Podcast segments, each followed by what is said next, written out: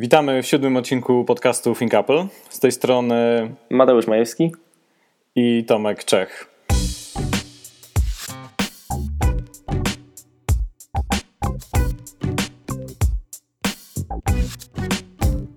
Jesteśmy po konferencji. Zobaczyliśmy nowe maki. E, za dużo tych maków nie zobaczyliśmy nowych. E, no i co? Zacznijmy od pierwszych, pierwszych wrażeń. Może już nie, na, e, nie aż tak na gorąco. Nagrywamy odcinek po, w sumie po dwóch dniach od konferencji. A ciekawa, ciekawa sprawa, że wczoraj rozmawiałem ze znajomym wieczorem i właśnie mówiłem, że no, była konferencja Apple, nowe Maci i on mówi, kiedy była ta konferencja? Ja mu powiedziałem, no wiesz co, chyba już tak dwa dni temu. I okazało się, że, że, że, że to było kilkanaście godzin w zasadzie, jakby wcześniej skończyła się ta konferencja i zdałem sobie sprawę, jak mało ekscytująca była, że po prostu po kilkunastu godzinach już mi się wydawało, że ona była po prostu dwa, dwa dni temu co najmniej. No dokładnie, mm. była strasznie nudna i chyba pierwsza albo druga w skali e, od najnudniejszych według mnie. Tak? A która, która, która się według Ciebie równała jeszcze z nią? Już nie pamiętam, która to była, ale chyba jakaś e, na wiosnę. Czy to była marcowa konferencja, czy, czy gdzieś wcześniej? Tak mi się wydaje, mhm. że, ta, że ta, na której zaprezentowano iPhone SE, taka była, A, chociaż, no. chociaż szczerze mówiąc nie pamiętam.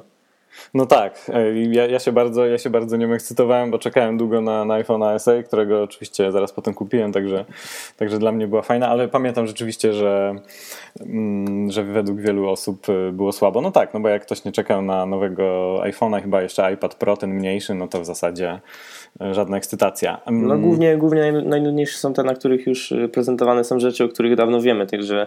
Mm, Czyli także tak, teraz w sumie.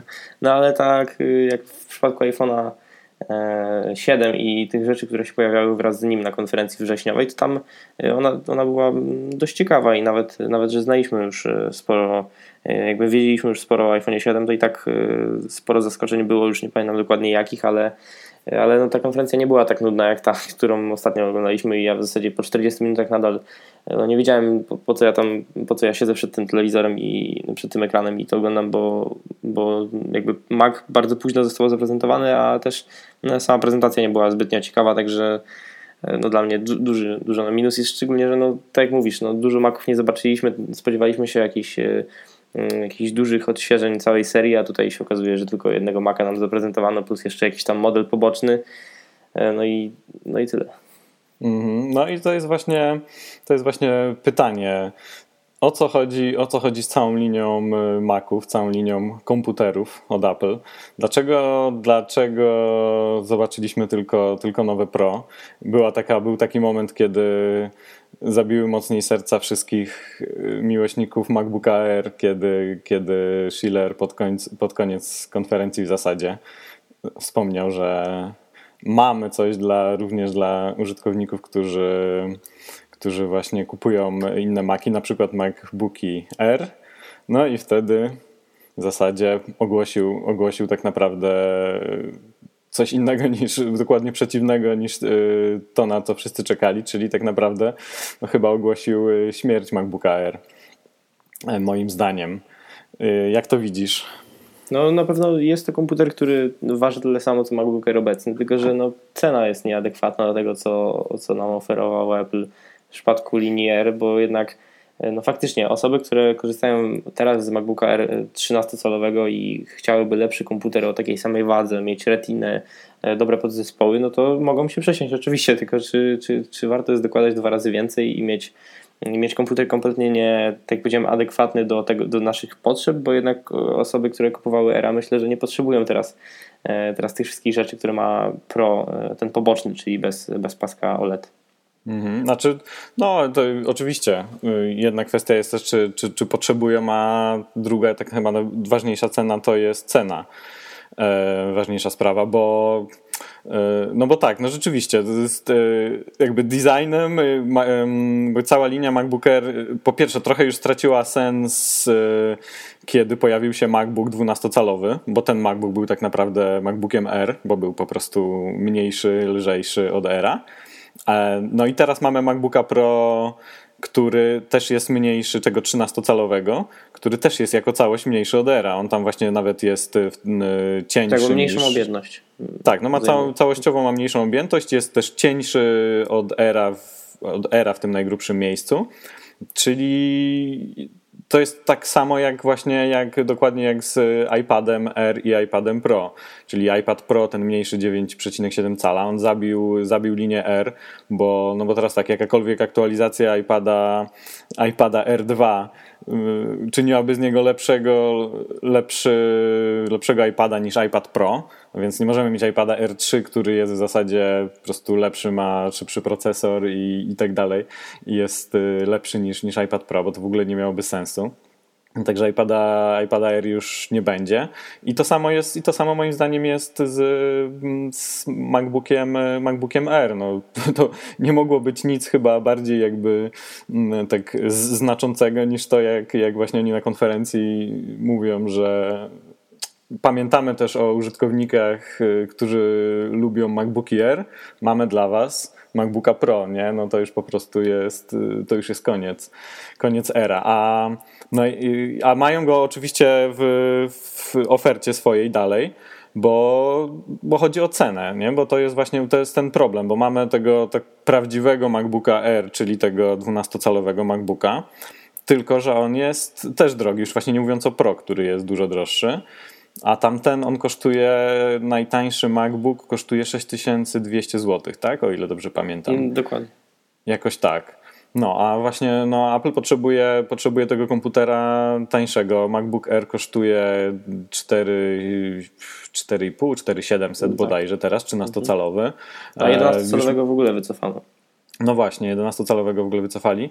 I E, właśnie oni zawsze, zawsze potrzebowali tego modelu wejściowego, który by kosztował około właśnie 1000, czyli tam 999 dolarów. W Polsce się przekładało to na jakieś 4000, kiedyś, kiedyś te ery były jeszcze troszkę tańsze, teraz jest 4700 i no i teraz tego nie mają, bo najtańszy, najtańszy nowy e, MacBook kosztuje ponad 6000 i to jest trochę dużo, dlatego, dlatego zostawili era. I moim zdaniem e, to, co się stanie w przyszłym roku, to jest y, to, że stanieje właśnie MacBook, potanieje i chyba on będzie kosztował właśnie te 1000 dolarów, czyli 4 z groszami u nas. Tak, to no jest bardzo, będzie... bardzo realna opcja, dlatego że on już y, u naszych resellerów przez pewien czas kosztował dużo mniej. E, mhm. Jeszcze doliczając jakieś zniżki studenckie, to nie wychodzi dużo powyżej 5000, także ta, to zejście do 4700 czy tam 4500 to nawet y, nie, jest, nie będzie jakaś wielka obniżka ze strony Apple, także uważam, mhm. że, że to jest naprawdę realna jakby możliwość i, i tak myślę, że będzie. Mhm. No, dokładnie. Także prawdopodobnie, prawdopodobnie wiosną wycofają, e, wycofają era 13, będziemy mieli nowego MacBooka. Może się pojawią jakieś inne, chociaż w sumie nie, też by nie miało sensu, żeby się pojawiły, pojawiły jakieś inne wielkości mm, ekranu, czyli MacBook 13 chyba też nie za bardzo, bo w zasadzie to już by był MacBook y, MacBook Pro 13-calowy pewnie jest, byłby mniej więcej tego, tego, tego rozmiaru. Więc chyba też nie ma sensu. Więc co, zostaje 12 na wiosnę, zostaje 12-calowy MacBook, który kosztuje te 1000 dolarów. No i potem jest może właśnie jakieś lepsze modele, czyli jakieś tam mocniejsze MacBooka za troszkę większe pieniądze i no i linia Pro. I co? I zostają, i zostają dwa. No właśnie, no ale to już y, wchodzimy w tą kwestię, czy, czy Apple będzie pozostawiało te tańsze modele, czy, czy po prostu będzie produkowało nowe, e, tańsze rozwiązania. I tak samo w przypadku iPadów na przykład, y, czy, czy te iPady R zostaną jeszcze kiedykolwiek uaktualnione, czy tylko zostawią Pro i jakby starsze Pro będą tymi, będą tymi tańszymi rozwiązaniami od Apple i to po prostu tak to będzie wyglądać w następnych latach, że nie, nie będzie po prostu tych tańszych modeli e, prezentowanych jako, jako nowe. Mhm. Znaczy, ciekawy jest z tym iPadem, bo, no bo oni, oni muszą mieć właśnie y, te modele tak zwane, tak zwane wejściowe. iPad y, w tym oryginalnym kształcie 9,7 y, on kosztował chyba 2000 wcześniej, tak? 1999 tak. Za, za, tą, za tą wersję Wi-Fi. I no a teraz, a teraz iPad Pro najtańszy kosztuje 2,999, tak? Także mm, oni zdecydowanie potrzebują czegoś tańszego i ciekawe jak to, ciekawe jak to rozwiążą. No pewnie, pewnie y, jakoś podobnie, podobnie jak z Macami, czyli, czyli jakaś wersja iPada, iPada Pro mm, tańsza. Chyba tak, to, chyba tak to będzie wyglądało moim zdaniem. No, ciężko to przewidzieć, ale tak czy siak możliwe, że nie opłaca im się produkować już tych, tych, mniej, tych słabszych iPadów. No nie mam pojęcia, szczerze mówiąc. Mhm. To, to, co Apple robi jest e, trochę dziwne ostatnio i pod względem tego właśnie nie wypuszczania nowych modeli, nawet e, Maca Pro. No a kolejna sprawa, już, do której możemy przejść przy okazji, to, to, to właśnie, że każde urządzenie ma inne porty MacBook ma e, mini jacka, MacBook Pro ma mini jacka, teraz e, iPhone nie ma mini jacka. E, MacBooki mają USB typu C, iPhone ma Lightning i jak to wszystko połączyć ze sobą, to już, to już niech mi ktoś powie, bo trzeba zainwestować chyba mocno w przejściówki. No tak, no to wielki temat, wielki temat przejściówek, ale no to powiedz właśnie jak to, jak to jest u ciebie. Ty masz, ty masz MacBooka 12-calowego i właśnie z USB-C jednym i widzisz jakiś duży problem po, po zakupie e, siódemki. Znaczy w zasadzie chyba nic, nic nie zmieniła siódemka i 6S i um, w zasadzie też y, podłączasz go um, portem Lightning USB do komputera, jak tego chcesz podłączyć, więc teraz musisz, musisz mieć kabel Lightning USB-C. Czy ty w ogóle podłączasz ten telefon do komputera? Bo ja tak nie pamiętam, kiedy ostatni raz podłączałem telefon do komputera. No podłączam niestety, bo to już mówiłem już dokładnie o tym, jak, jak korzystam e, z tych przejściówek do MacBooków, także odsyłamy do, do poprzednich odcinków, e, ale, ale co do, jeżeli chodzi o podłączenie iPhone'a do komputera, to faktycznie podłączam, bo e, nie korzystam z chmury, jakby z synchronizacji zdjęć iCloud i wszystkie zdjęcia przechowuję w aplikacji zdjęcia e, na macOS. No i e, z tego względu często, co, co nie wiem, co kilkanaście dni podłączam po prostu iPhone'a kablem, przewodem USB e, do komputera, żeby, żeby po prostu je zgrać i faktycznie no to, to, to jest utrudnienie lekkie. No ale ciekawe jest to, że no jakby kupując iPhone'a, który w pudełku dostajemy przejściówkę, ale jakby kabel jest normalnie USB typu A, i tak samo e, w MacBook, który, do którego nie dostajemy żadnego, żadnej przejściówki, tylko, tylko kabel do ładowania, no to tych, tych, dwóch, tych dwóch urządzeń, kupując je jednocześnie w sklepie oryginalnie zapakowanych, nie można do siebie podłączyć w żaden sposób i jedyne co nam zostaje to podłączenie przez, e, przez Wi-Fi, co faktycznie jest wygodne jeżeli płacimy te abonamenty za, co faktycznie one nie są jakoś bardzo drogie, ale no ale jakby w moim przypadku e, ja, ja za to nie płacę i ja, ja wszystko magazynuję na dysku swoim, no jeżeli ktoś płaci, to, to myślę, że dużego problemu nie ma i, mhm. i, i, ta synchronizacja zdjęć, to wszystko e, odbywa się bezprzewodowo. Także do, dobrze na to zwrócić uwagę. Coraz mniej, e, coraz mniej potrzebujemy podłączać iPhone'a przez przewód, w zasadzie jakiekolwiek urządzenie do, do Maca.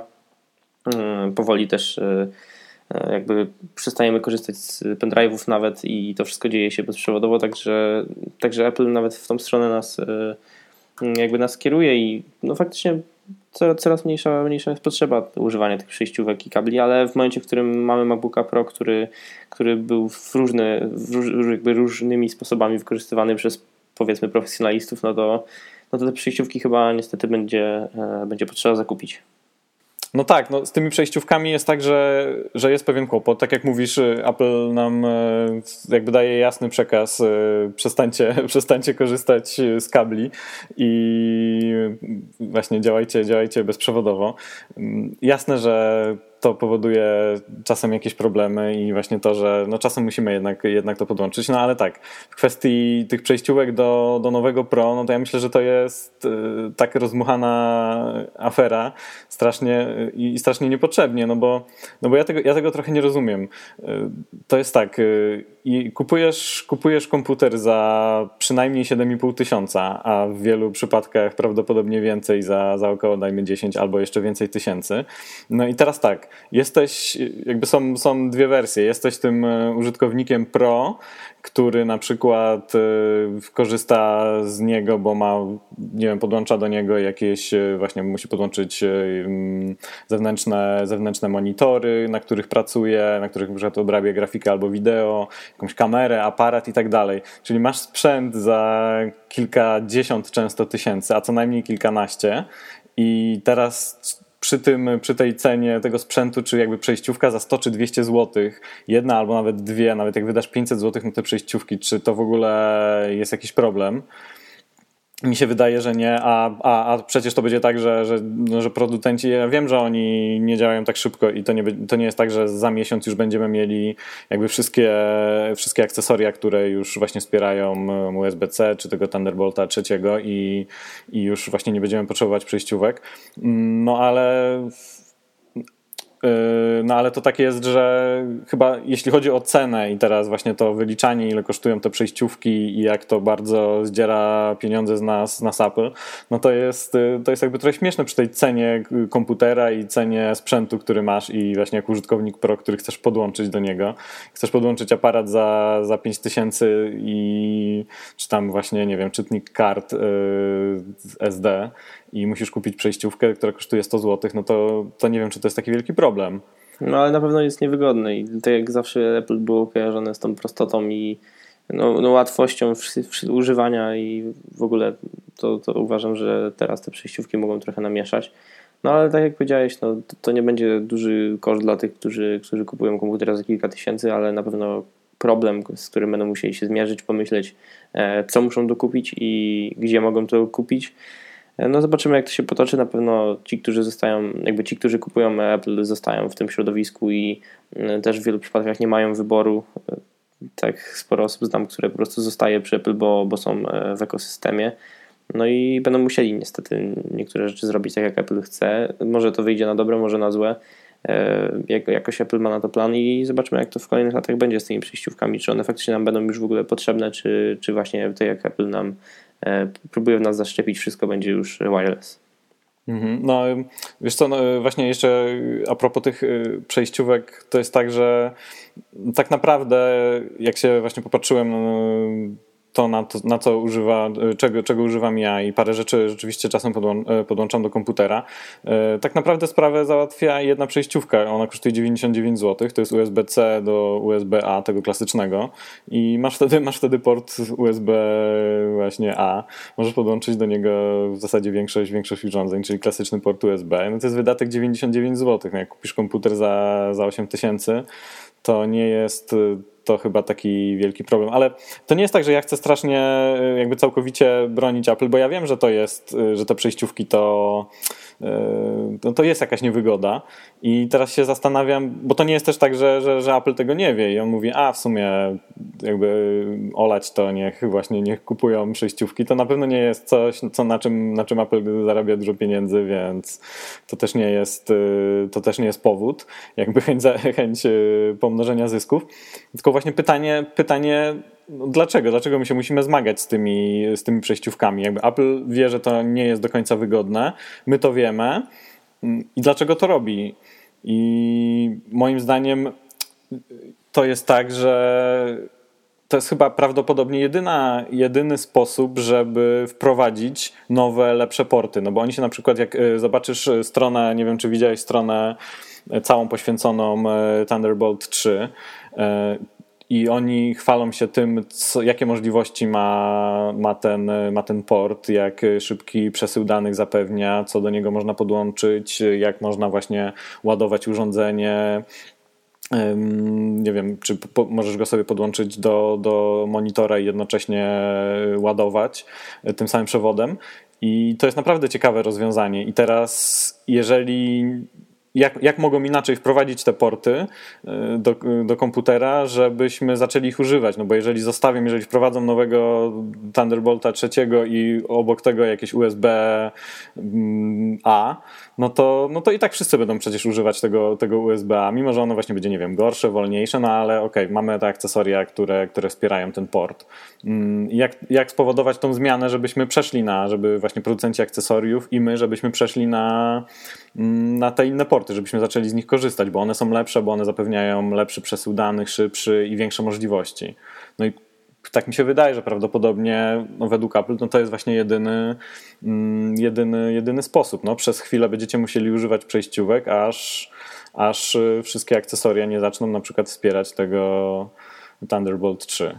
A wtedy wymyślimy Thunderbolt 4 i już znowu będziecie musieli używać przejściówek. To się, to się na pewno stanie i Dużo, dużo producentów zawsze, zawsze produkuje tych, jak dużo producentów tworzy tworzy nowe akcesoria do iPhone'ów, do Maców i tak dalej, ale to co wspomniałeś to, to ta przyjściówka z USB-C do typu, z USB typu C do, do zwykłego USB, tylko że zapomniałeś jakby dodać, że, że jakby zabrano nam MagSafe drugiej generacji, zabrano nam dwa e, Thunderbolty, e, dwa porty USB 3.0, jedno HDMI i to wszystko zastąpiono po prostu, a jeszcze z, e, z jakby przejść, jakby z slotem na, na kartę SD i to wszystko zastąpiono nam po prostu czterema USB typu C.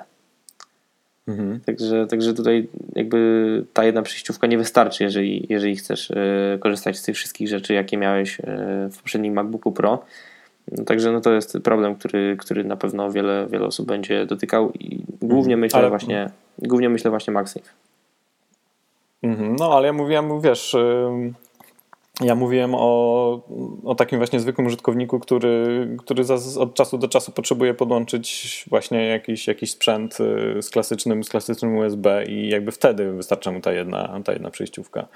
I, I jeszcze tym bardziej, że teraz jakby problem jest mniejszy w, w MacBooku Pro, bo możesz sobie podłączyć, możesz go sobie ładować i podłączyć jakieś inne urządzenie, bo masz cztery porty i nie jest to taki problem jak w MacBooku tym 12-calowym, gdzie masz tylko jeden port, no i wtedy musisz jakieś inne rozwiązania e, stosować.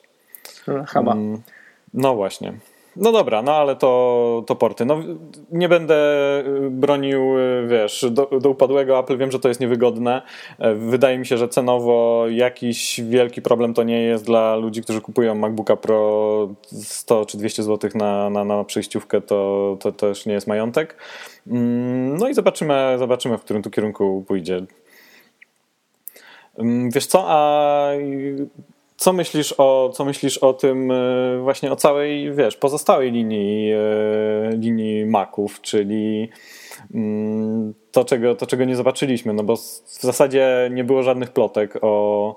By, by, by, była kilka, kilka plotek o iMacu, że, że może zostać jakoś odświeżony. O Mini i o Macu Pro nic nie było i oczywiście nic nie zobaczyliśmy. Mm, no i tak, no i wszyscy narzekają, że, że te komputery nie były odświeżane od lat i nie zostały w dalszym ciągu, co już w ogóle Apple dostaje po głowie od y, wielu osób, y, od wielu komentatorów strasznie. Co ty myślisz? No, w przypadku Maca Mini to uważam, że już, y, już raczej nic z tego nie będzie, że już, to już jest uśmiercony produkt i nawet, nawet jakoś bardzo mi się nie chce o nim rozmawiać, bo osobiście znam może dwie, trzy osoby, które korzystają z tego. Może, może jest inaczej, nie wiem, po prostu dla mnie ma, mało się słyszy o tym produkcie i już nie, nie wierzę, że, że cokolwiek Apple w tym, w tym kierunku zmieni. No a co do Maca Pro, no tak jak mówiłeś już chyba w poprzednim podcaście, że wiele osób narzeka, że przydałyby im się nowe Maci Pro, że, że te już są za słabe, szczególnie, że one w momencie, w momencie jakby wypuszczenia na rynek były dużo słabsze od y, wielu komputerów y, takich y, skustomizowanych przez, przez użytkowników PC-ów i, i za tań, jakby taniej można było znaleźć coś, coś lepszego pod, na Windowsie, tylko że no wiadomo, że jakby środowisko pracy jest też inne, także, także możemy nie, nie musimy tego rozpatrywać pod tym względem konkurencji. No, uważam, że, że przydałaby się jakaś zmiana, bo jednak e, jakby rynek pro też e, niby rządzi się swoimi prawami, ale te uaktualnienia e, od Apple przydałyby się, bo jednak, jednak tam, tam potrzeba dużo i te procesory są już troszeczkę przestarzałe. Mm -hmm. No tak, i zobacz, ale właśnie, no bo to rzeczywiście jest ciekawe pytanie, dlaczego Apple nic z tym nie robi. I zobacz na taką rzecz. Zostały pokazane, w tym roku został odświeżony MacBook, wcześniej na wiosnę. Teraz mamy MacBooki e, Pro. E, era właśnie pewnie już nie będzie. Czyli zostały odświeżone w tym roku komputery przenośne, a wszystkie desktopy, czyli iMac, Mini i Pro, czyli komputery stacjonarne, żadnej aktualizacji nie dostały. No i teraz czy Apple zupełnie porzuciło desktopy i nie wierzy już w komputery stacjonarne? Jak myślisz? Bo w zasadzie taka mi, się, taka mi się zaczyna trochę narzucać myśl, że czy oni w przeciwieństwie do Microsoftu, który właśnie e, wprowadziło, jak wiemy, mm, właśnie duży, duży stacjonarny komputer, który wielu osobom się spodobał. A na właśnie, właśnie Apple zero odświeżeń stacjonarnych komputerów. Myślisz, że myślisz, że to jest już czas, żeby porzucić desktopy? Nie, myślę, że MacBook, że iMac 5K jest dobrym przykładem, że, że te komputery są E, świetne, że można kupić dobry komputer w dobrej cenie. Jakby dostajemy piękny monitor, e, jakby dobry monitor, piękny komputer i, i świetny sprzęt w środku za niezłe pieniądze i w wielu przypadkach bardziej, bardziej się to opłaca niż kupowanie Maca Pro i dodatkowego monitora. E, no i uważam, że to ma, że jest przy, przed tym przyszłość i, i że tak jak Microsoft udowodnił, jakby nowe, nowe komputery mogą mieć sens, bo Mm, zobaczymy, jak to, jak, jaki sukces osiągnie w ogóle ten studio od Microsoftu, ale już sam fakt, że, że firma wypuszcza to, jakby widzi w tym potencjał i uważam, że, że, że tak samo jest z iMaciem, że, że te komputery mają sens i że sam chciałbym bardzo, tylko że, tylko że uważam, że dużo, dużo przyjemniej i wygodniej mi się korzysta i z touchpada i, i z komputera, który, którego mogę mogę jakoś przenosić, tylko że no, no mówię, właśnie, no właśnie, no ale właśnie, tak, możesz, tylko że możesz przenosić. Wiele, wiele osób po prostu korzysta jako w firmach, jako, e, jako komputer, na którym robią konkretne zadania, wychodzą i już e, wieczorem się nie martwią, co, co na nim mają. I on jest bardzo wygodny, bo jest nie dość, że wydajny, to jeszcze ma piękny ekran, jakby kompletnie mm, dużo, dużo lepszy niż, niż te, które w większości komputerów znajdujemy. Także myślę, że, że to ma sens jeszcze. No a ja właśnie, no ja właśnie nie wiem, zaczynam mieć poważne wątpliwości, bo ja właśnie ba bardzo mi się podobają iMaki i przez wiele lat próbowałem znaleźć powód, żeby kupić iMaka. E, jak odwiedzałem znajomych, którzy mają właśnie iMaka, tu, czy to właśnie e, chyba koleżanka, która ma tą wersję 27 cali, inni znajomi 21,5, tak? Tyle chyba ma 21,5. Tak, tak. E, no kurczę, świetne, świetne komputery, bardzo właśnie ładny ekran. E, czasem, czasem właśnie mam takie, mm, takie, taki pomysł, że no fajnie, żeby komputer stał w jednym miejscu, bo tak to go biorę wszędzie, a tak to bym miał spokój, odchodzę od tego biurka i na przykład, nie wiem, kończę pracę albo mam, mogę się zająć innymi rzeczami. E, no ale, no ale nie znalazłem przez te wszystkie lata właśnie powodu, żeby kupić tego iMac'a, no bo, no bo jednak to, że komputer możesz sobie przenieść z jednego pokoju do drugiego albo sadzić go w torbę i w plecak, możesz z nim pojechać i tak dalej, no przy, przy tych właśnie rozmiarach, jakie, jakie one teraz mają, mm, no to, to, to jest właśnie chyba to, czego, czego szukamy. No i teraz właśnie e, Apple robi MacBooka Pro, który możesz e, podpiąć do e, świetnego monitora, który, który tam tworzą przy współpracy z LG. No i i gdzie ten, gdzie ten iMac się teraz jakby znajdzie tutaj? Bo no, iMac by został na biurku, yy, raczej go nigdzie nie, nie przeniesiesz ze sobą, tak nie będziesz go na co, dzień, na co dzień przenosił. Natomiast tego MacBooka możesz sobie odłączyć od tego pięknego monitora i schować w torbę i gdzieś, gdzieś wyjść z nim. Kurczę, nie wiem, nie wiem, ciekawe, no to też, też dużo mówi. Z jednej strony to są, tak jak mówisz, dalej świetne komputery yy, i ja się będę, ja się będę upierał, że, że oni jakby częściowo nie, nie aktualizują tego, dlatego że, że jakby nie ma potrzeby, bo, bo nowych komputerów i aktualizacji domagają się właśnie, nie wiem, komentatorzy, dziennikarze, blogerzy i jacyś yy, najwięksi fani Apple, a z, dla innych osób to to są ciągle świetne komputery, ale właśnie z tymi desktopami to, to jestem bardzo ciekawy, jak to się potoczy. Tak, nie, no uważam, że iMac, w szczególności 5K, to, to jest nadal świetny komputer, który nie potrzebuje aktualizacji, bo szcz szczególnie, że te, że te procesory na przykład ostatnio bardzo wolno się rozwijają i dużo wolniej niż wcześniej, także uważam, że, że, że te, taki iMac to, to jeszcze kilka, no powiedzmy, że dwa lata mógłby jeszcze być nieuaktualniany i jakiejś wielkiej tragedii by nie było, ale no hmm. jakby dziwi i też... Yy, bardzo niepokoi to, że, że iMac, e, że Mac Mini i również Mac Pro są nieaktualniane tak, tak długi czas. Mm, no i ciekawe, ciekawe dlaczego. Przecież to nie jest tak, e, znowu to właśnie to samo mówię. Zresztą nie jest tak, że, że, że Apple o tym nie wie, e, że oni zapomnieli i albo że nie, że nie mają, nie wiem, zasobów ludzkich, żeby to aktualizować, bo się zajmują jakimiś innymi rzeczami, typu, nie wiem, tworzą samochód, bo bo wiadomo, że jakby robienie jakiejś takiej większej aktualizacji, nowego designu, mm, to jest jakby jakaś taka grubsza sprawa, no ale też oni w każdej chwili mogliby dodać, dorzucić trochę RAMu, lepszy procesor, może jakiś inny kolor, nie wiem, na przykład mogli sobie zaktualizować wcześniej MacBooka, MacBooka Air, nie wymagałoby to w ogóle jakichś wielkich nakładów pracy, żeby, żeby wprowadzili MacBooka Air w kolorze, nie wiem, gwiezdnej szarości albo w jakichś innych kolorach, dodali mu trochę, trochę RAMu, tutaj procesor, grafika y, i nie wiem, właśnie może klawiatura y, z mechanizmem motylkowym, czy większy, większy gładzik, no to jest takie, takie delikatne odświeżenie, a, ale byłoby. I to jest coś, co mogą zrobić w każdej chwili, a nie zrobili tego i nie zrobili tego właśnie z wieloma komputerami i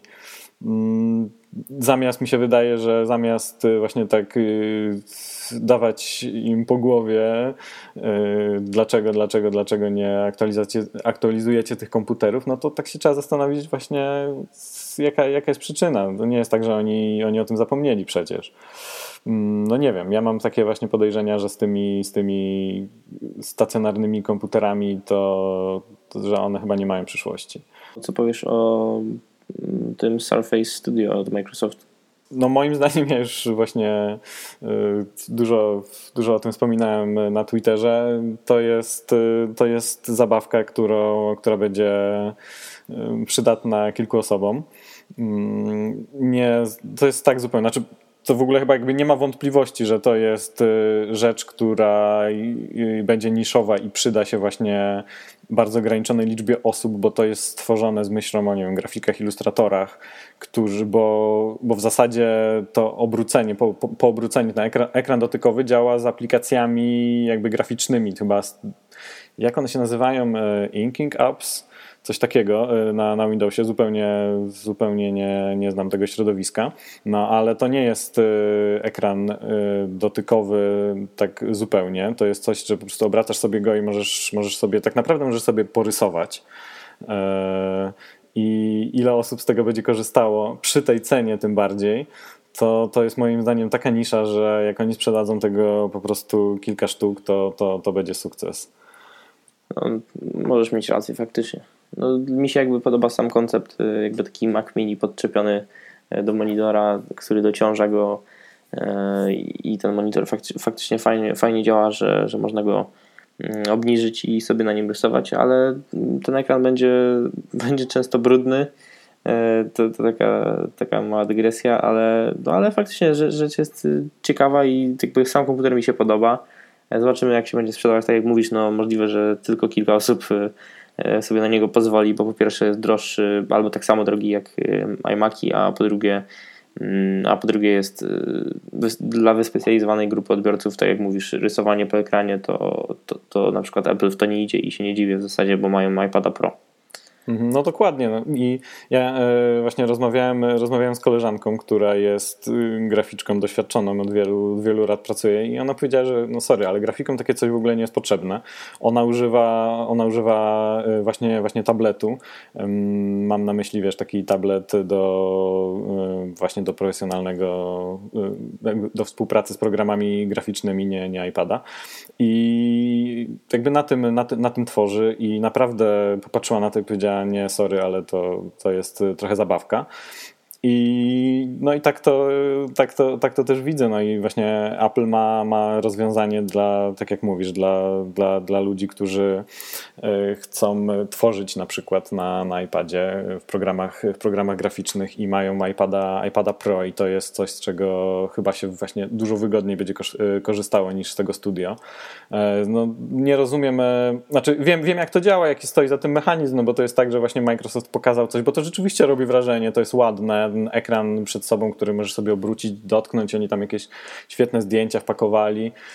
Wygląda to, to, to wygląda naprawdę dobrze, ale ile osób z tego będzie korzystało, no to tak jak mówię, bardzo, bardzo ograniczona ilość osób. No i jeszcze ta cena, to jest y, zabawne, że y, mówisz, y, że właśnie, że one są, że, że on jest droższy od nawet od, od iMac'a. On jest dużo droższy od iMac'a. Najtańszy iMac kosztuje 1799 dolarów 20, właśnie 27-calowy z ekranem 5K, natomiast studio kosztuje 2,999, jest prawie, prawie dwa razy więcej.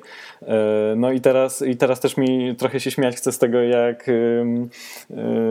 ludzie, że tak powiem, zhejtowali ceny nowego, nowego MacBooka Pro, a dzień wcześniej zachwycali się dwa razy droższym Microsoft Studio, którego właśnie nikt nie będzie używał, a MacBook, MacBook Pro to jest naprawdę komputer e, naprawdę użyteczny komputer. Znaczy, nie chcę powiedzieć, że Microsoft Studio jest nieużytecznym w sensie jako komputer stacjonarny, no możesz sobie go używać tak jak używasz iMac'a i ok, tylko że, tylko że kosztuje 3000 dolarów.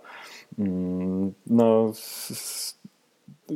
a już hasła typu właśnie, że, że Microsoft przegoniło designie, designie y, Apple, no to są zupełnie, zupełnie śmieszne, bo pokazali coś ładnego i ludzie się pytają, gdzie jest Johnny, Johnny Ive, a na Johnny Ive siedzi i projektuje coś, czego czego Apple sprzeda ileś tam milionów pewnie, bo to nie chodzi o to, żeby coś ładnego zaprojektować, tylko coś użytecznego. Tak to, no, tak to, to widzę. To a propos użyteczności, może wróćmy do MacBooków. Powiedz mi, czy ty widzisz sens w tym touchbarze, czy jednak e, profesjonaliści wybiorą jednak e, wybiorą ten, ten model bez, bez panelu? Mm, wiesz co, no bardzo ciekawa sprawa z tym touchbarem. Mi się to, mi się to podoba, wydaje. Na pewno, na pewno to jest użyteczne, to nie ma dwóch zdań. Ale z, też z drugiej strony nie, nie widzę w tym jakiejś takiej wielkiej, wielkiej rewolucji. Mm.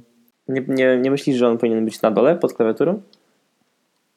Wiesz co, nie wiem. E, no trudno powiedzieć, bo, bo wiesz, nigdy jeszcze czegoś takiego nie używaliśmy.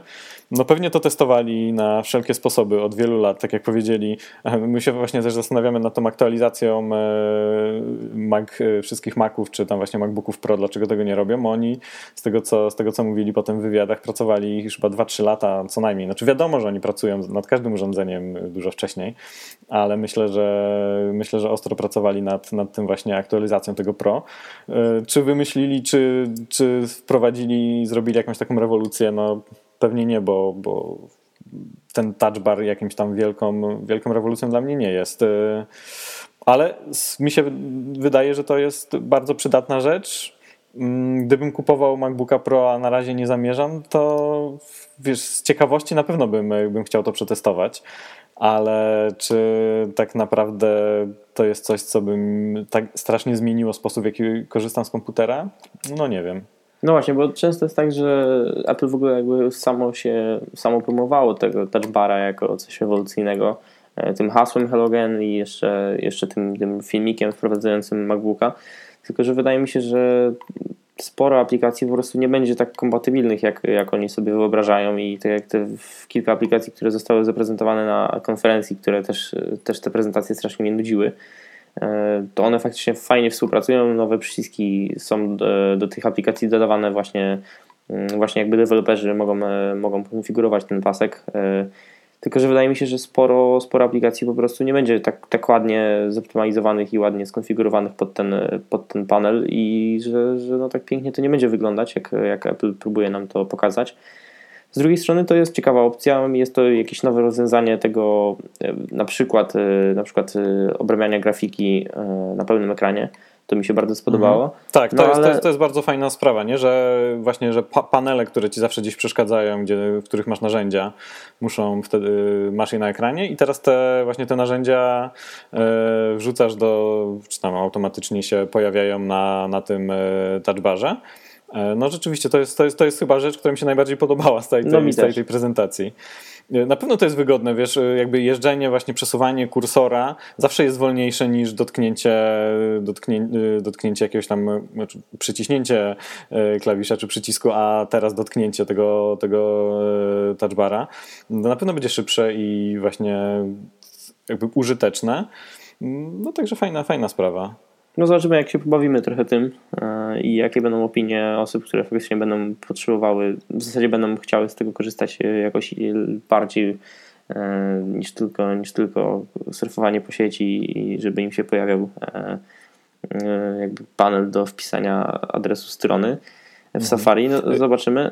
No. Myślę, że prze, przełączanie na przykład pomiędzy, pomiędzy kartami, takie rzeczy też jest bardzo, bardzo fajne ułatwienie.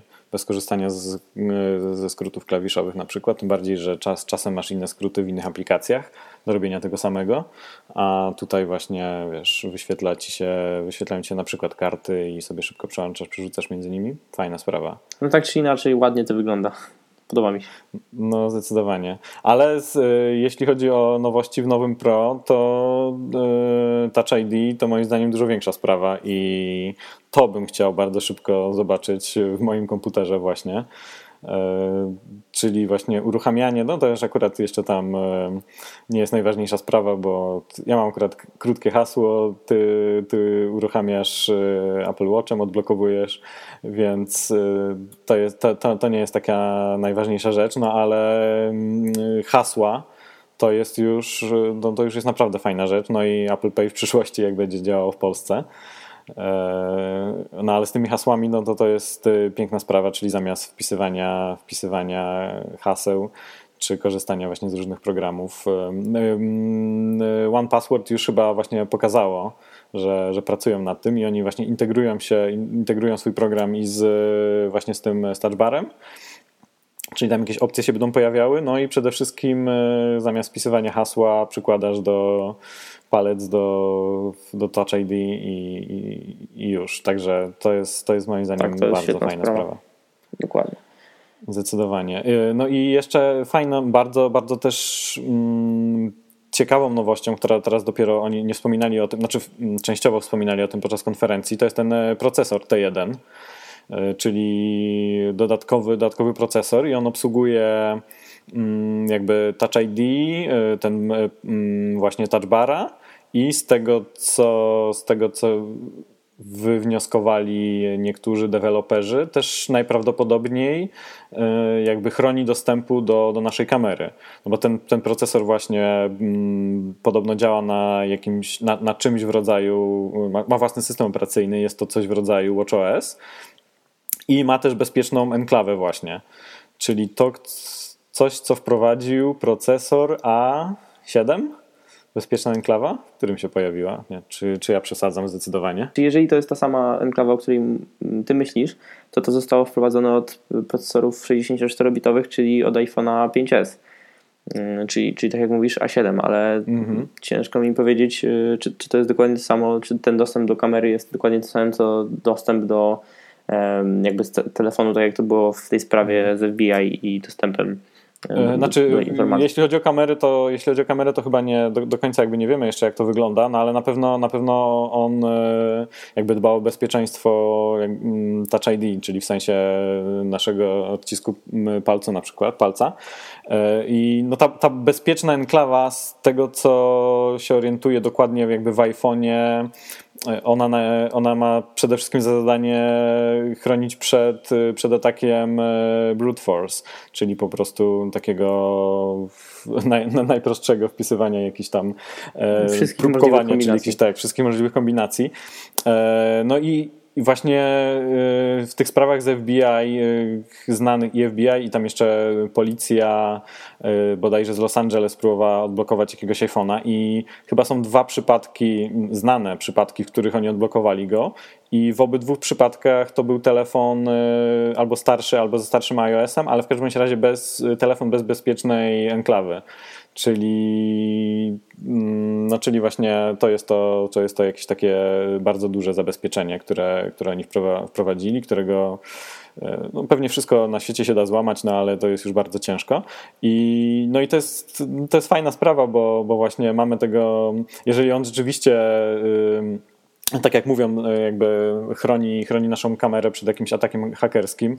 E, to jest fajna sprawa, bo, bo mamy tego Marka Zuckerberga, który, który zakleja swoją, e, swoją kamerę jakąś taśmą i dyrektor FBI też to publicznie oświadczył, że słuchajcie, jeżeli chcecie dbać o swoją właśnie prywatność i bezpieczeństwo, to, no to nie ma innego sposobu, zaklejcie to taśmą. No i teraz właśnie Apple robi coś, na, robi coś w tym kierunku i zabezpiecza jakąś tą kamerę. Też, też fajnie, no, fajna sprawa, taka ciekawostka, której, o której sami nie powiedzieli, a, a jest moim zdaniem dosyć ważna. No tak, tylko ciekawe, czy nie powiedzieli dlatego, że no nie wiem, są skromni, czy dlatego, że nie chcą, nie chcą mówić o tym, że po prostu inne maki są, są w jakimś tam niebezpieczeństwie, powiedzmy. No, no ciekawe, ciekawe. No, może po prostu zostawiają te kwestie bezpieczeństwa jakby na uboczu i nie, nie, ma co, nie ma co o tym za dużo mówić y, publicznie i zachęcać hakerów, żeby, żeby próbowali yy, hakować no, kamery w nowych MacBookach Pro. No tak, jak w dobrą stronę to idzie i dobrze, że, dobrze, że o tym pomyśleli, także, bo to jest problem, który faktycznie ja się, ja się zastanawiałem, czy czy to jest faktycznie tak, że, że, że, jesteś, że jest jakieś prawdopodobieństwo że jakby zhakowania naszego Maca, czy, czy nie, bo jednak zawsze, zawsze komputery Apple słynęły z, tej, mm, z, tej, z tego braku podatności na ataki. No a to zaklejanie kamer mnie trochę zaniepokoiło, powiem szczerze. Zobaczymy. Nie, jestem ciekawy, jak to zostanie, czy, czy inne maki zostaną w jakikolwiek sposób bardziej zabezpieczone od tego, czy może już są zabezpieczone i nie powinniśmy się o nic martwić. Tak czy siak jestem trochę no jest, jakby temat jest bardzo ciekawy dla mnie. Znaczy, no ja właśnie, ja właśnie nie miałem wątpliwości, że, że pewnie w, jak, jak chcesz y, jakby tak y, na 100% ochronić swoją prywatność, to powinienem zakleić to taśmą, nawet, nawet mimo tego, że mam Maca. Jeszcze tego nie zrobiłem, no ale y, bardzo, bardzo się cieszę, że coś takiego wprowadzili, to nie będę musiał właśnie martwić się tym po, po zmianie komputera na, na nowy. A wiesz co, jeszcze chciałem e, właśnie jedną, jedną kwestię poruszyć e, a propos, no też a propos właśnie touchbara. Mm, no kwestie, kwestie tego, mm, czy pojawi się Mac y, właśnie z ekranem dotykowym, no bo zobaczyliśmy, zobaczyliśmy y, Microsoft Studio, czyli w zasadzie powiedzmy iMac'a, który, którego by się właśnie dało dotknąć, y, znaczy który miał ekran dotykowy.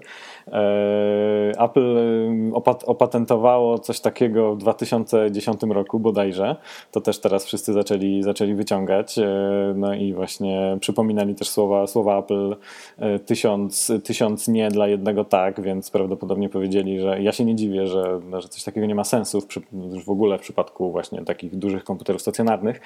Mm, no ale teraz właśnie pytanie, pytanie o, o MacBooki, no bo tak, y, właśnie ten, ten, ten, ten pasek y, OLEDowy, mm, no to jest, no to jest trochę jakby część iPada, która trafiła do, do Maca ale oni od, do MacBooka, ale oni od y, zawsze mówią i to przypomnieli nawet po, po konferencji wywiadzie, że, że, że nigdy nie będzie, te, y, że nigdy nie będzie dotykowego MacBooka z dotykowym ekranem. Mają według mnie totalnie rację, bo, y, bo to by nie miało sensu z wielu powodów, ale ale właśnie mają z drugiej strony tak naprawdę mają trochę taki komputer jak mają coś takiego jak laptop z dotykowym ekranem, czyli iPada Pro z klawiaturą, którą sami, sami, sami robią. No bo jeżeli taki stawiasz sobie właśnie, stawiasz sobie e, takiego, takiego iPada Pro, e, ustawiasz właśnie przed nim klawiaturę, masz coś w rodzaju właśnie laptopa z dotykowym ekranem, no z tym, że właśnie różni się to i to jest ta główna różnica i główny powód, czyli, czyli system operacyjny, na którym to działa. No, czyli jakby macOS, OS, OS X wcześniej nie, nie zostały stworzone do tego, do dotykowych ekranów, iOS jak najbardziej. Mm, no i teraz... Właśnie kwestia według... oprogramowania jest taka, że, że jakby dużo osób myślę, że będzie rysować sobie na tym, na tym iPadzie Pro, ale obrabiać już na, ma, na macOSie bo jednak e, programy nie są tak bardzo rozbudowane na iOSie, przynajmniej ja tak uważam, e, jakby jak, tak samo jak e, na, na pełnoprawnych desktopowych systemach, także uważam, że dobrą, jakby to jest dobra rzecz, którą Microsoft tam pokazał, że można rysować na tym samym komputerze, na którym od razu to obrabiasz. Z drugiej strony wysyłanie, jakby jest jedno urządzenie. Z drugiej strony mhm. jednak... No tak, to jest ciekawe z drugiej strony jednak uważam, że jakby synchronizacja między, między iPadem i Maciem jest na tyle dobra, że mimo tego, że kupujesz dwa urządzenia, to jednak każde z nich y, spełnia swoją rolę dużo lepiej niż, y, niż jeden y, od Microsoftu. Jakby obrabiać będzie Ci wygodniej na, mhm. na Macu niż na Microsoft Studio i również rysować będzie Ci dużo lepiej na iPadzie Pro niż na, niż na tym komputerze od Microsoftu. Mhm. No widziałem, widziałem takie właśnie, yy, a propos tego, co mówisz, takie pierwsze recenzje, że oczywiście bardzo, bardzo fajnie się, bardzo fajnie to działa i ja jakby nie wątpię, nie, że, że jakby ta opcja właśnie tworzenia grafiki na, na, na Microsoft Studio jest, y, jakby działa dobrze, ale mm, pojawiły się jakieś pierwsze porównania do, do iPada Pro i no i podobno właśnie czytałem takie recenzje, że doświadczenie jednak tego y, rysowania na przykład na iPadzie Pro jest jednak lepsze, że to jednak lepiej wygląda i że lepiej ekran współpracuje na przykład z rysikiem y, i też z palcem niż, y, niż, niż właśnie Microsoft Studio.